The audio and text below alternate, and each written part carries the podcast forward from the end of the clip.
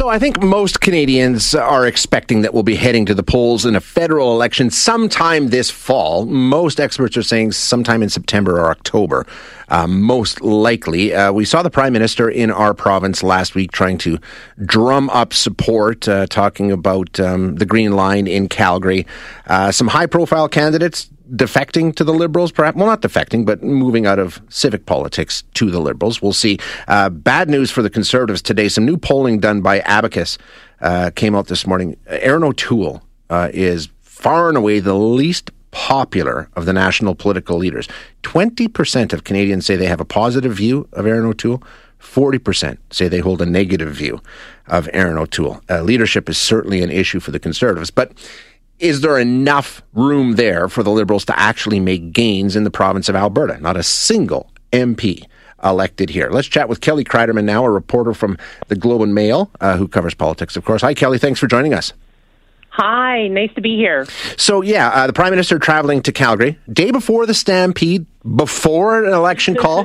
kind of interesting. He's not in the heat of things, but maybe get that one out of the way early. Is that the thinking? I, I think so. He was not dressed in cowboy gear. No. He was wearing. he was in uh, business casual attire, and you know it is. It is, and I don't think he's going to be back uh, for the stampede. That would be a normal thing for politicians. It's a muted stampede this year. Um, especially when it comes to politics, it's usually well, a lot of politics uh, here in Calgary during the Stampede, but it's it is definitely muted this year. And I think you know, uh, getting a trip to Alberta out of the way, doing uh, a re-announcement of federal funding for the Green Line, the new light rail uh, transit project in Calgary, is, is a good one. And at the, the same week uh, that the Prime Minister was here last week, there were, the Liberal Party also acclaimed um, two two candidates Yeah. in uh, Calgary, and you know it does make people wonder uh, whether, and they're two fairly high profile candidates, it does make people wonder whether they actually hold out some hope of winning um, in the city again. It's a big hill to climb. I mean, you've got zero MPs from the province of Alberta, so you could understand Yeah. why the prime minister would sort of write it off. But like you say, there is some, you know, some high-profile candidates that could enter this race. hmm And in Calgary, uh, the two candidates are George Chahal, who is the current city councillor for Ward 5 in the city's northeast. It's a uh, very multicultural working class riding. It's a riding, or and his and his uh, his uh, his municipal boundaries overlaps with the federal riding, of course, of Calgary Skyview, eh, which is a riding that did go liberal in 2015 with Darshan Kang, who did uh, step down from federal politics uh, following uh, some problems there, and of course.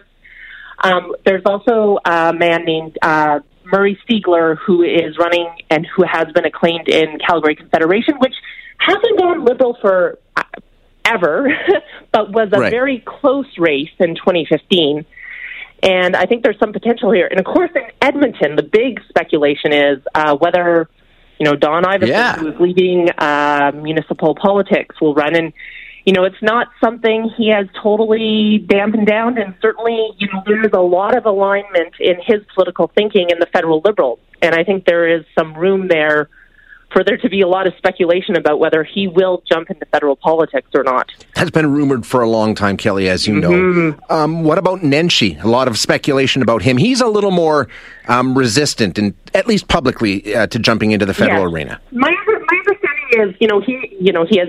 Uh, it's been he's been mayor for 11 years, and my understanding is, you know, federal politics, uh, partisan politics, maybe someday, but not right now. Right. Uh, is my sense, especially now that uh, the Liberals have candidates in Calgary. It's it, it would be hard to imagine, and he has very carefully said that he is not partisan one way or the other. Uh, although you know, you know, we did see a lot of praise between him and the prime minister here in Calgary Yes. last week. There is some some overlap, and there's also some mutual political enemies. So you know that sometimes makes for allies. Sign up to The Economist for in depth curated expert analysis of world events and topics ranging from business and culture to science and technology.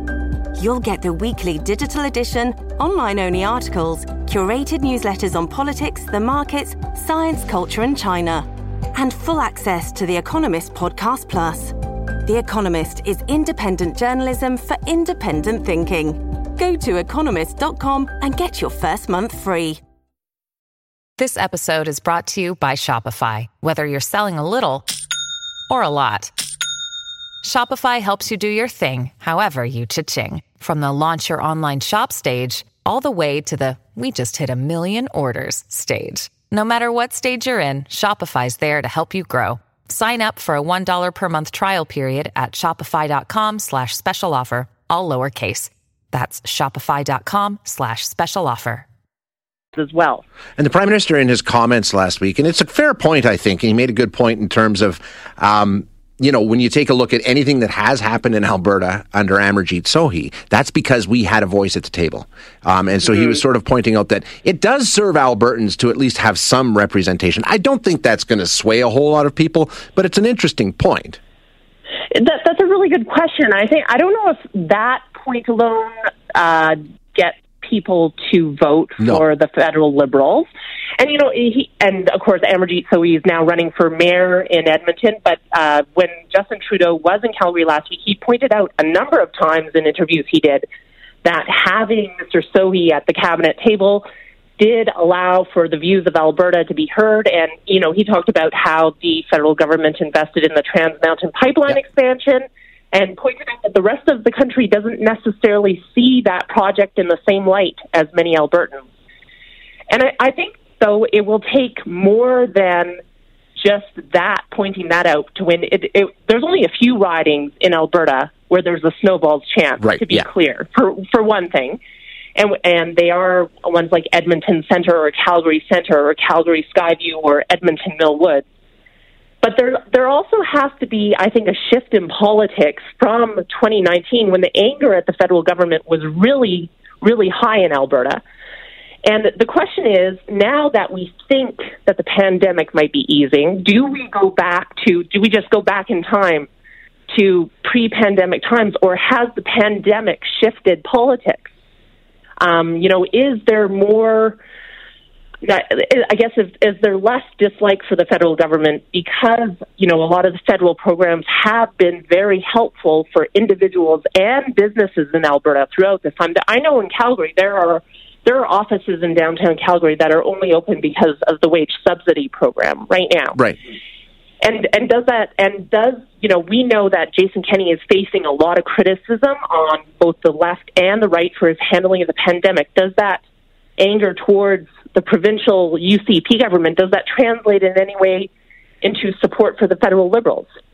And and I think that's a question because you did see Justin Trudeau you know, uh, taking some shots at Jason Kenney last week, talking about his stance on equalization. Of course, the premier is holding a referendum on whether equalization should be a part right. of the Constitution in the fall. And Justin Trudeau pointed out Jason Kenney was part of the federal cabinet that approved or at least stood by equalization in its current form. Of course, the premier would argue the days that he was in the federal government, it was a lot different. Alberta was booming then. Yeah.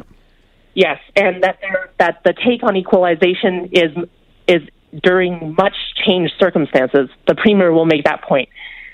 So you do see Justin Trudeau making a point of singling Jason Kenney out and trying to associate all conservatives together because someone like Jason Kenney or Rob Ford in Ontario, they have taken a lot of hits. They sure have, yeah. Um, political hits through the pandemic, and if uh, if the prime minister heading into an election can associate Erin O'Toole with the unpopularity of those premiers, he, he might get ahead as well. Yeah, exactly. I mean, it's an interesting time. Um, I guess we'll have mm-hmm. to watch and mm-hmm. see. And as you say, a few big names potentially poised on the sidelines that we'll have to keep yes. an eye on. So uh, it's going to be interesting. Thanks, Kelly. I appreciate your time. Thanks so much. That is Kelly Cryderman, uh, Globe and Mail reporter based in Calgary.